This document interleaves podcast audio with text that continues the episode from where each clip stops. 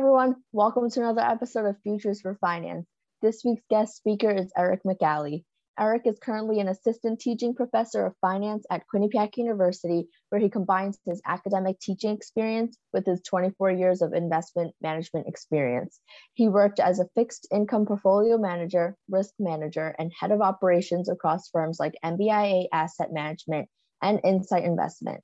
He also received his BBA, MBA, and doctorate from Pace University, where he was awarded the Outstanding Doctoral Student Award.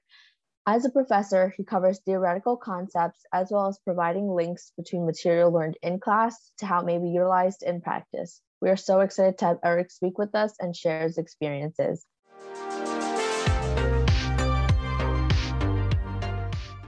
Hi, everyone. Welcome back to another episode of Futures for Finance. I'm Rachel, and I'm a rising senior at Quinnipiac University, majoring in finance with the minor in computer information systems. And I'm Leah Chipino. I am a rising senior at Hofstra University, majoring in journalism and political science. This is my first episode of Futures for Finance, so I'm super excited. This week's guest speaker is Eric McAley, and we're so excited to have him tell us more about his experiences. Welcome, Eric. Thank you very much. I'm very excited to be here. Eric recently won the Award for Excellence in Service to Students at Quinnipiac University. And as one of his advisees and students, I agree that that is totally well deserved. Ah, thank you very much. I much appreciate that. Well, we're so happy to have you here, Eric. And with that, I guess we'll jump into the first question. So, there are many different asset classes and investment solutions for investment management professionals to choose from to specialize in, and you have extensive experience as a fixed income portfolio manager. So, could you tell us a little bit about what drew you to fixed income rather than equities and what you think about the sector more generally? Yeah, sure. That's a great question. I'll answer this question in two pieces. First is to be perfectly honest, I really wasn't looking to be part of one market or the other. Like many of your listeners, I simply wanted to get a job out of college, and I chose the role that was most suited for me at the time. I chose the one that gave me the highest salary at the time, most stable conditions, and then what I thought was the best uh, upside. So this happened to be the fixed income firm.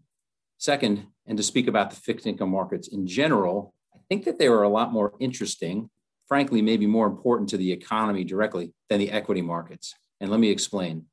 So there are more facets, more variables, more things going on in the fixed income markets. There are more interest, instrument types that you have versus the equity space. So if you're going to invest in an equity, you have common shares primarily that get traded. But in the fixed income markets, one issuer can issue dozens of bonds with different maturities, different cash flow types, and it makes all those different uh, risk types and different return spectrum. So I think that's a lot more interesting. You have more um, customization in the fixed income markets. If you think about the yield curve for a second and interest rates, they are a key metric in almost every financial decision. Students learn about US Treasury bonds in finance classes and these act as the base or the benchmark for all interest rates. So as interest rates move, treasuries, so do corporate hurdle rates, so do auto loans, mortgage loans on the, on the private side, on the customer side. So interest rates really drive economic activity in a more direct way. That's a great answer. And I'm definitely trying to just find a job after graduation, but I am also very excited to take the fixed income class in the fall so I can kind of see where my interests lie. But with that, um, we'll go on to question two. So you have over 20 years of professional experience at companies like Cutwater Asset Management and in Insight Investment. Um, so what motivated you to get your doctorate and become a professor? And what is the most rewarding part of being a professor? Uh, my motivation actually came from years of wanting to teach right out of high school. Originally, I was going to be a high school math teacher. So I started as a math major. But when I started there, most of my family members, most of my male family members, encouraged me to switch to business simply because you could make more money in business. And being an impressionable, you know, 18 year old at the time, I took their advice and I switched to finance because I did have some interest in the stock market, you know, while I was in high school. But frankly, my personality is more suited to what I am doing now. Now, I certainly don't regret my decision to move into business. And if I were to ask to do it all over again, I certainly would. I've had a successful career, met a lot of great people over the years, including my wife, by the way, on the job. I still am friends with many of the people I've worked with through the years and have very good relationships. So I wouldn't go back and change anything. However, through the years of mentoring, training staff, and colleagues, and even coaching my sons in various sports, I was constantly reminded that I really enjoyed this aspect of my job and my life, and it was really rewarding. So it sounds a little bit corny, but I really simply wanted to make a difference and help students grow from high schoolers and move them into pre-professional. Well, it's definitely really great that you wanted to give back, and I think it's, it's I'm sure it's a hard decision um, to go from you know such a lucrative career and going into teaching. So that's definitely that's great. So going off of that, what would you say was the most difficult part of breaking into academia after being in the private sector? And what are some trade-offs you faced regarding things such as your work-life balance, the type of work you do, and the kind of impact you can create? Sure, that's a really good, good question. Frankly, the most difficult part of breaking into academia from uh, the private markets was not necessarily the teaching or the preparation. It was more uh, the research, the building research was relatively new to me. So I'm sort of a, a noob, if you will, in the industry from that perspective. But in terms of the trade offs, this has been a big bright spot for me. So honestly, I'm still working roughly similar hours as to when I was working with Insight Investment, which was my last role. And as a new professor, you, know, you build a lot of new courses as you grow into the role and you build them from the ground up and they take quite a bit of time to build. Now, that's not a complaint. I enjoy it, but it does take uh, quite a bit of time. However, the difference is that I have much more flexibility when I do this work as opposed to when you're working, let's say, in corporate America. And since the work I'm doing is directly re- related to my goals as a professor and directly for the benefit of my students, I get a lot more personal satisfaction out of the work I'm doing. As one of your students, I can agree that all of your work directly affects us. And we do appreciate all of your hard work, um, especially during this tough time where you have to make the transition as well as we do. And I think a lot of students don't realize that a lot of times, but sometimes when you just sit back and think about it, the professors probably have it harder than us as well. And with that, going off of kind of like classes, um, we noticed that you taught an introduction to fixed income analytics to undergrad students as an elective course in the fall. What is the biggest or most important takeaway slash concept that you want students to get from that course? So, more generally speaking, in any of my classes, I really try to emphasize the concepts that I never want the students to forget. And I do mention that multiple times in the class, even five to 10 years from now. I don't want them, there's certain concepts that I don't want them to ever forget. Formulas are easy to forget you can always look up a formula in the future. But this big, the big concept is what I want to stick. So in the fixed income market, I'm going to answer this with two big takeaways. The first is the valuation of the bonds or coming up with a price of a bond. And this is very fundamental to finance, just valuing assets in general. But a bond's value is simply equal to the present value of all the cash flows. And when you learn this in your fundamental finance courses, the inputs are typically given to you uh, and the calculation is relatively straightforward once you get used to once you get used to it. However, in a more focused fixed income course, the challenge is that you need to actually estimate the cash flow. The cash flows can be different than what you learn in some of your intro courses. They may not be so predictable. So one example is a callable bond.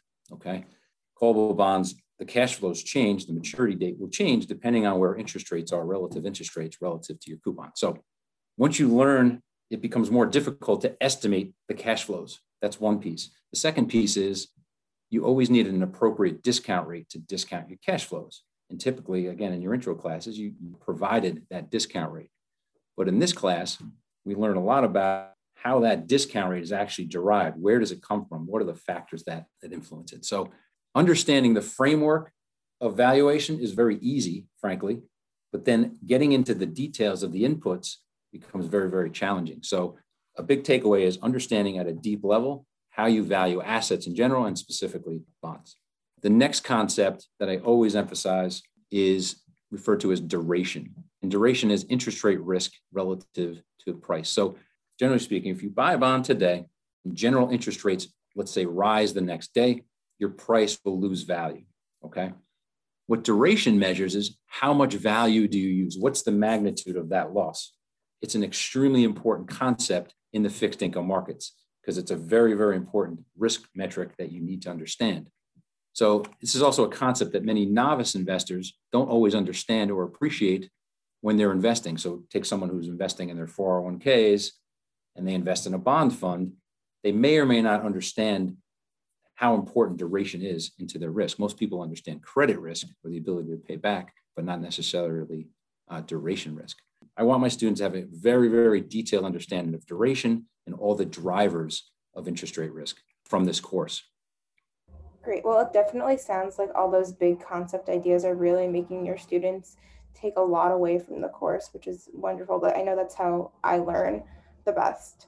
So, as an educator and a professional with much experience in investment management, what advice will you give to students who want to enter the field or other fields within finance? And what do you suggest they take away from the classroom and academia that would help them succeed in real life situations and throughout their careers? Very good question. There's a lot I could say here, but I'll try and I'll try and narrow it down to three quick bullet points here. Uh, the first is I always try and emphasize producing finished work.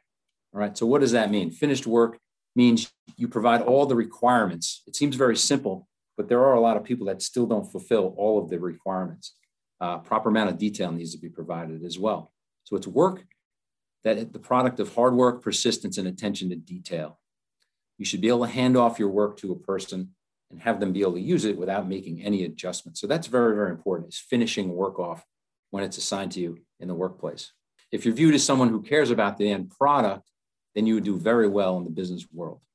Next, another thing is to be proactive and continually learn on the job.